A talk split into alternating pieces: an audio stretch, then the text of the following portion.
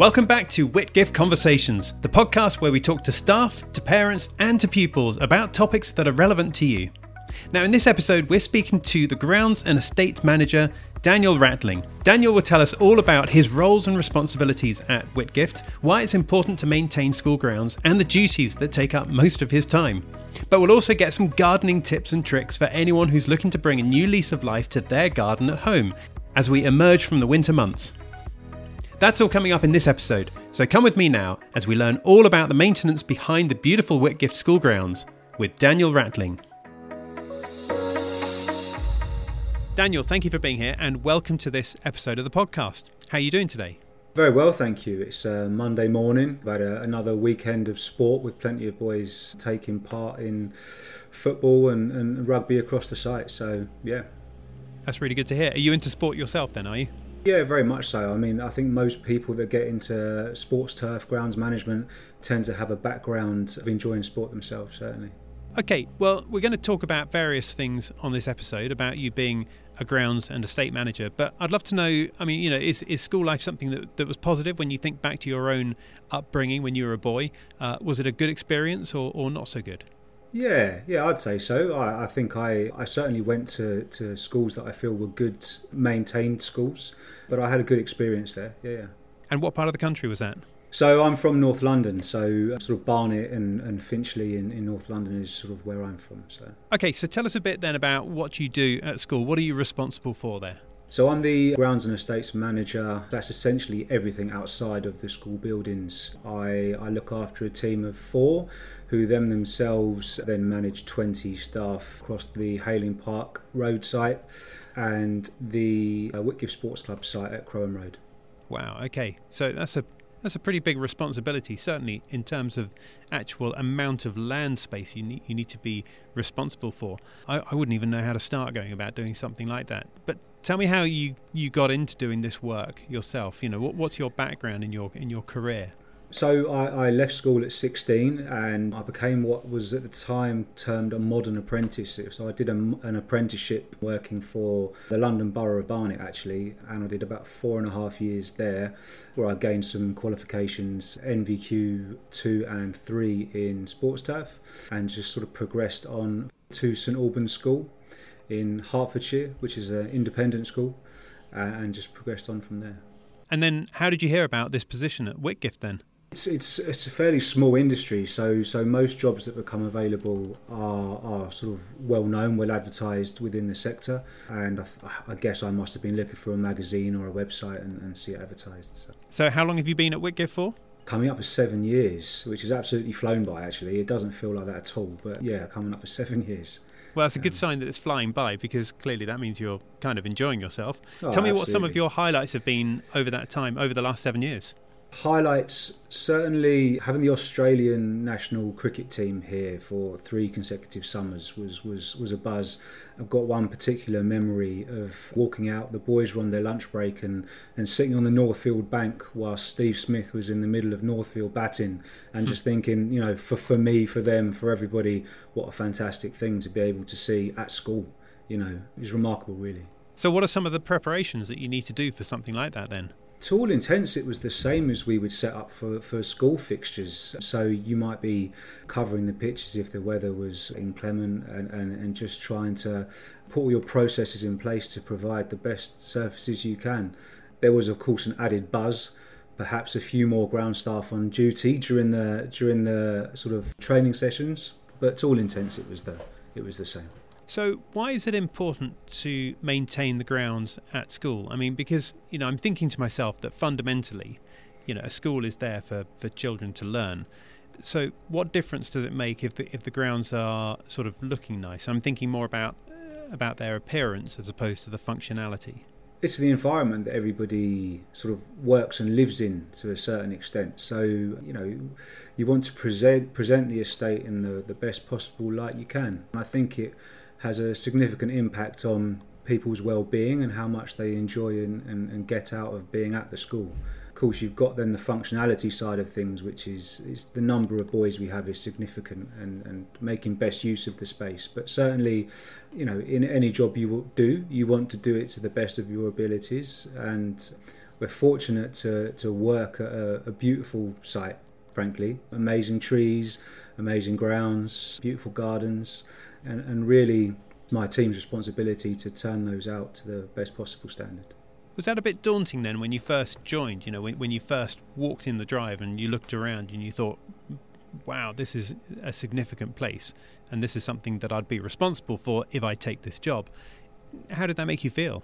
Yeah, I suppose the first time you walk into Whitgift, it's an amazing place. You see the peacocks and you see the flamingos and you see the, the sort of beautiful green grass and, and, and trees of significant age and think, wow, what a place. But I suppose as much as it's daunting for someone in my line of work, that's an exciting prospect, isn't it? To, to be able to work in that environment and, yeah, work with these facilities. Yeah, exciting, I'd say, probably more than daunting. And when you say trees of a significant age, I mean, what sort of ages are we talking about here? Yeah, so so we there's some fairly sort of significant trees that we know to be about 200 years old plus. There are some trees in the woodland that we believe to be in the region of four 450 years old. Yeah, predate the school significantly. So how do you go about telling the age of a tree when it's still alive because I think a, a, lot of people listening to this will know that you can count the rings when a tree's fallen down. I think yeah, a lot sure. of us will remember that from when we were children.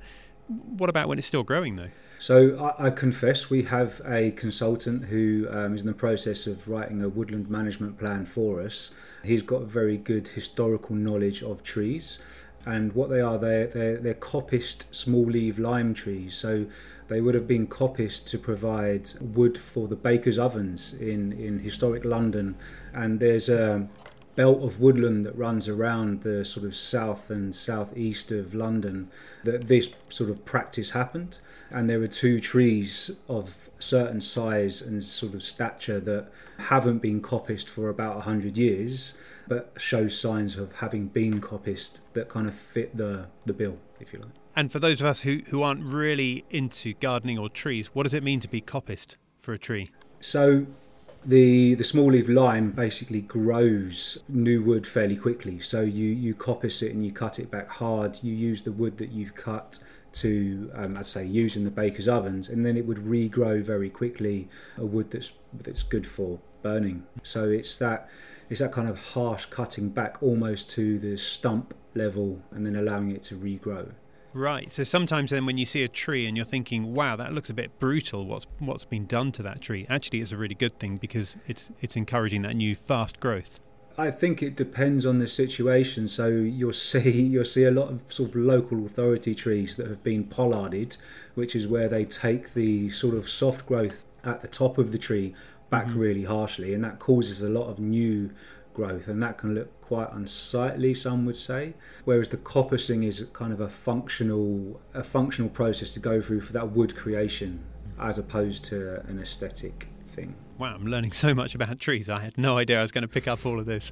Daniel, tell me what tends to fill the, your time and the, the people in your team? Is it is it more so maintaining the trees and that kind of thing, or is it the pitches, or is it you know the uh, the grass areas? I mean, what what what what consumes most of your time? Yeah, so certainly the the largest team is the grounds team. They have responsibility for the largest areas, and that they are predominantly responsible for the sports pitches. So that this time of year that would be rugby, football, and, and hockey. Hockey's played on synthetic, and rugby and football will be played on natural turf. And yeah, that that's certainly the largest part of the job and probably where my expertise in truth really lies, having trained throughout my career in, in sports turf management. So tell me something then about the hybrid pitches at school. What are they? So, a hybrid pitch is reinforced natural turf, which is a so it's a natural turf pitch that's being reinforced with synthetic fibres the synthetic fibres constitute about 3% of the finished playing surface, but they oh, wow. act to stabilise the, the, the surface. So basically, it becomes more resilient to, to play. But it is, to all intents, a, a natural turf surfaces. So requires much of the same management. And and yeah, it, it's exciting to have built some at the school, frankly. So you say it's 3% synth- synthetic, and then. Yeah 97% natural, is that right? 97% natural turf, yeah.